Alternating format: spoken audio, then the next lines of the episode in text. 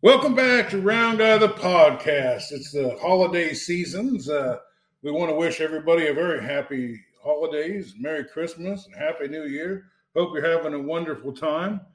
Part of the uh, part of the uh, holiday season is watching movies, and Steve wanted to do one about our favorite holiday movies. So, Steve, take it away. What's your favorite Well, holiday uh, movie? first of all, I echo your sentiments about everybody that's listening has a great uh, Christmas and and uh, holiday season, and that does uh, derive movies that that pop out here and there uh, around this time of year, and and usually that's the only time you see them. Uh, so I'd, I'd ask you to start. Well, what is the that this movie or that movie is going to be uh, previewed, uh, that you decide, boy, I got to make sure I'm in front of the TV when that airs. What what is the one Christmas movie you can't miss? Well, I guess the one that made the big impression on me come out in 1974, and I believe I was around second grade. It's called The Year Without Santa Claus. Uh, it had uh, Mickey Rooney was, I guess, the big star or voice in that. But was it a cartoon or a real movie? well, it was like a kind of Muppet-like cartoon. Uh, you know, the technology was a little different then, but the the year Santa was uh, feeling down and underappreciated, and he wasn't going to uh, do it that year. And uh, somehow there was this uh, these two brothers. One was the heat miser, and one was the snow miser.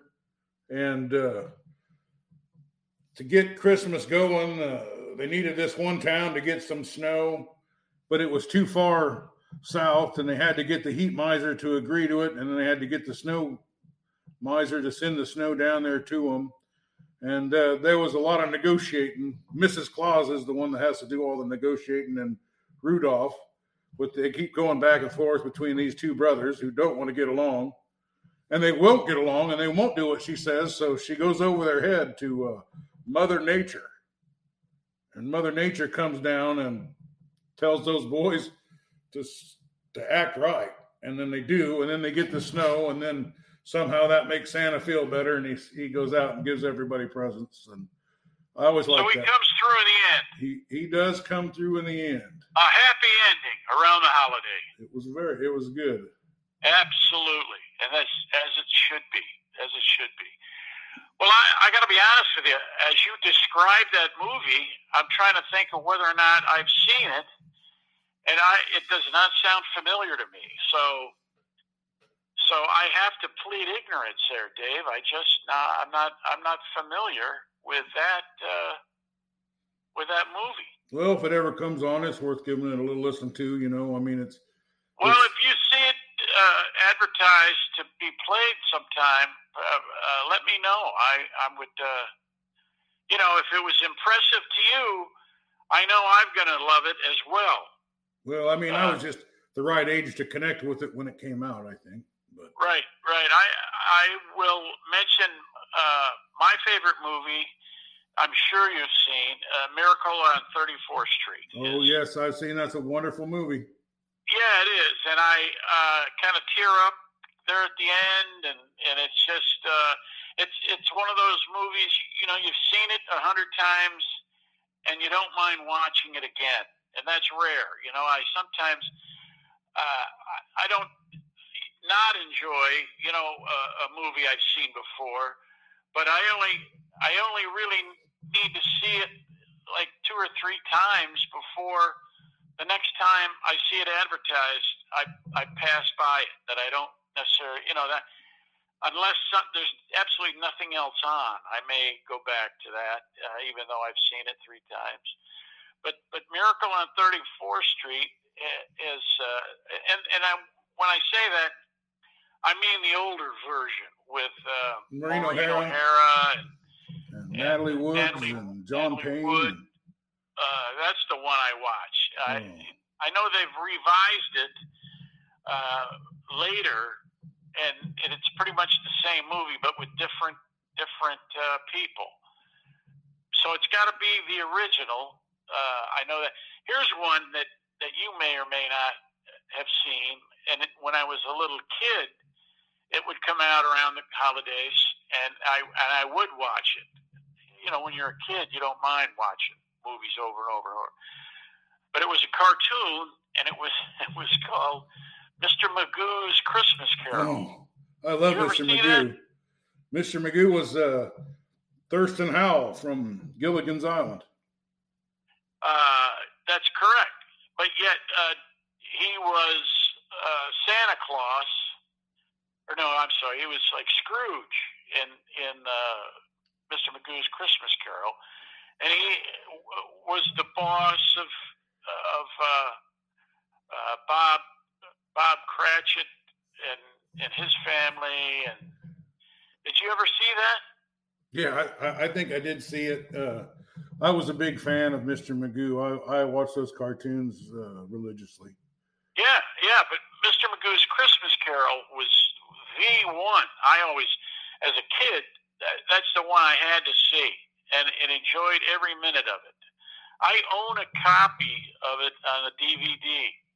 I haven't watched it. I, I'm going to pull it out and watch it uh, this holiday season. That's what I'm going to do. I I am going to watch it again. There was a uh, there's an outfit back when I was working and I had more money, there was an outfit that uh, that it's an auction house and they broker autographs uh, of various uh, you know sports, uh, uh, politicians, whatever it is. Uh, they sell uh, the authentic autographs of some of these people, and it comes out. It's every month and even though I still look over the the uh, uh, the auction and the items they're auctioning off, I just don't have the money anymore to buy them.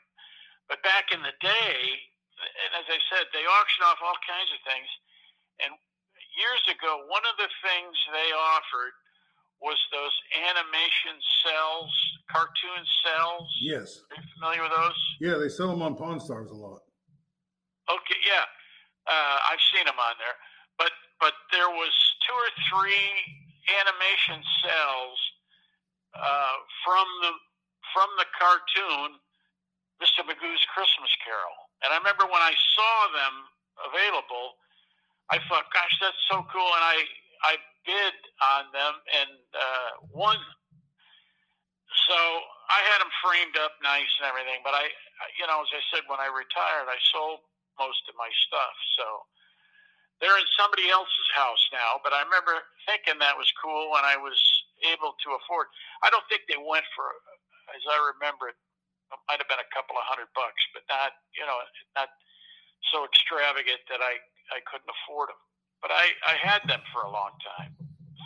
What do you think of that, birthday boy? that's pretty cool. You know, that actor, I can't remember his name, the one that played Mr. Magoo and Thurston Howell, uh, had a character that he played on the Beverly Hillbillies. Jim I- Backus. Jim Backus. was the guy's name. Yeah. And the, And uh, you said it. You thought he played where? he was on uh, the Beverly Hillbillies.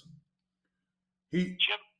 Well, he might have been as a as a guest. yeah, he he played uh, the banker's boss, and Oh, he was he was a really rich guy, and he you know he was really bored easy because he uh, uh, he wanted to meet the Clampetts, you know, and and he's used to going to these great big parties with royalty and stuff, and uh, he shows up at uh, the Clampetts, and uh, the banker thinks that, that he's gonna you know fire him for the way they act and stuff, but he shows up and thinks that they're having this hillbilly party, and he asks for uh, old clothes to wear, and uh, they wind up square dancing and having a nice nice meal together, and and uh, he really really really likes the Clampetts, and it, it's one of the great characters that he plays because this guy's a great actor, and uh, he really Oh yeah, yeah. He he uh, passed away here a couple few years back, but uh, I don't I don't know that I remember. I remember Beverly Hillbillies. I I uh, and I'm sure you're right. I just can't recall vividly enough the appearances that Jim Backus made there. But that was yeah, Mr. Magoo, and uh, ironically, the older I get, uh, the more my eyesight kind of resembles uh, Mr. Magoo. Magoo. yeah. So, Back, hey, uh, back to Miracle on 34th Street. Uh, uh, that movie also made a big impression on me. And there's always this one spot in that movie that always makes me cry. Uh, there's this little girl, and I she's from Norway or something, and she doesn't speak any English, and she's adopted, and she's having a terrible time communicating, and she asks her mom to take her to see Santa because Santa can understand her. She says, and then uh, the the mom says, "I know you're not going to be able to talk to her, but she just insists on talking to you." And he sits down with her and talks to her in her own language and sings with I her. re- I recall that part. You're right. That's very touching. The part that gets me is at the end when, uh, you know, they drive by the house and Natalie Wood screams, "Stop! Stop!" and and then they see the cane uh, leaning against the wall, and and uh, you know that's uh, to me that's where I start to get a little watery eyed. yeah, But that, and I saw where that's uh, uh, uh, publicized here, being on. It's coming up here. That and it's a Wonderful Life, which is uh, a classic, and it's a a great movie, and that's very touching at, at times too.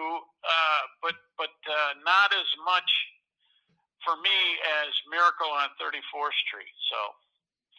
Yeah, they'll all be out uh, now, except Mr. Magoo's Christmas Carol. By golly, they should they should play that. But but uh, uh, we're going to see them. You know, there was a time uh, when you saw Miracle on 34th Street or It's a Wonderful Life. You know, they were on almost like every night, and now there's uh, uh, here for the last few years. They usually just show them once or twice at, at most. Have you seen that?